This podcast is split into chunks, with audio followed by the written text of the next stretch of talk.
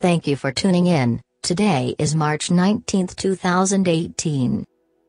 The quest to end forced labor has created some unusual technological allies. Coca Cola, the U.S. State Department, and a trio of crypto organizations, Bitfury Group, Blockchain Trust Accelerator, and Emercoin, have launched a pilot project that will use blockchain to enforce worker rights.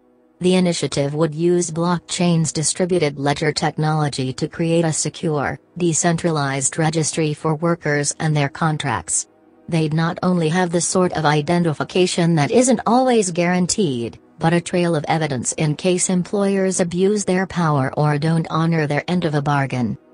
This week, Jane Street Capital, a global proprietary trading firm, has announced it has been trading BTC these days. Often referred to as one of Wall Street's most secretive investment companies, Jane Street says if cryptocurrencies continue to rise, they expect to be involved. According to Sky News, Twitter is preparing to prohibit a range of cryptocurrency advertisements amid looming regulatory intervention in the sector.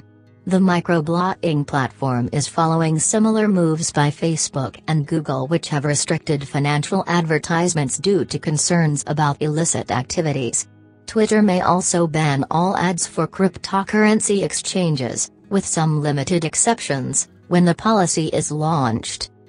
Bitcoin mining titan Bitmain has launched a new ultra-powerful cryptocurrency miner specifically designed for the CryptoNight hashing algorithm which powers privacy-oriented coins like Monero and Bytecoin.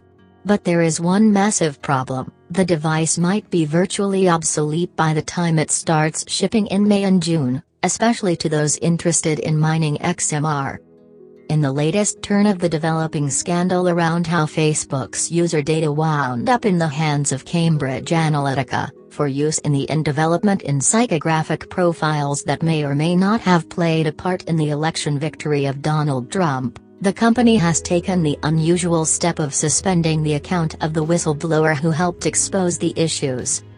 Google today added a new plus codes feature to Google Maps, the new feature uses machine learning to shorten addresses and offer an alternate smart address for convenient search and navigation with maps and search. Plus codes are basically an open-sourced solution that represents an easy-to-understand addressing system that works at any part of the world. It allocates address based on dividing the geographical surface into tiny tiled areas, attributing a unique code to each of them.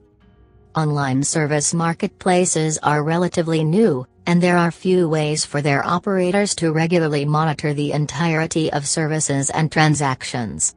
Unfortunately, this creates an open environment for electronic money laundering, known as transaction laundering, to occur. Last November, we all discovered that no one is immune to cybercrime when the Daily Beast published an article showing that Airbnb had been exposed to online payment system exploitation.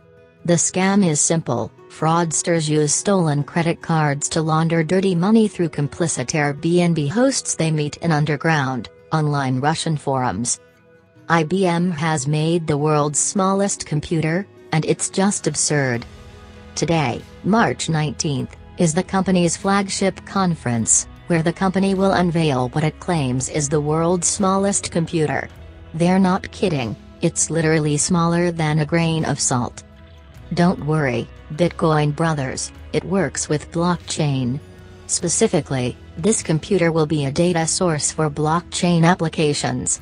It's intended to help track the shipment of goods and detect theft, fraud, and non-compliance. It can also do basic AI tasks, such as sorting the data it's given. Dot. According to IBM, this is only the beginning. Within the next five years, cryptographic anchors, such as ink dots or tiny computers smaller than a grain of salt, will be embedded in everyday objects and devices, says IBM head of research Arvind Krishna. If he's correct, we'll see way more of these tiny systems in objects and devices in the years to come. Alibaba Group Holding Limited will invest another $2 billion in Lazada Group SA and install one of its most senior executives to run the business as it doubles its bet on Southeast Asia. It will now have a total investment of $4 billion in the company. Thank you for tuning in. All articles are listed in the description.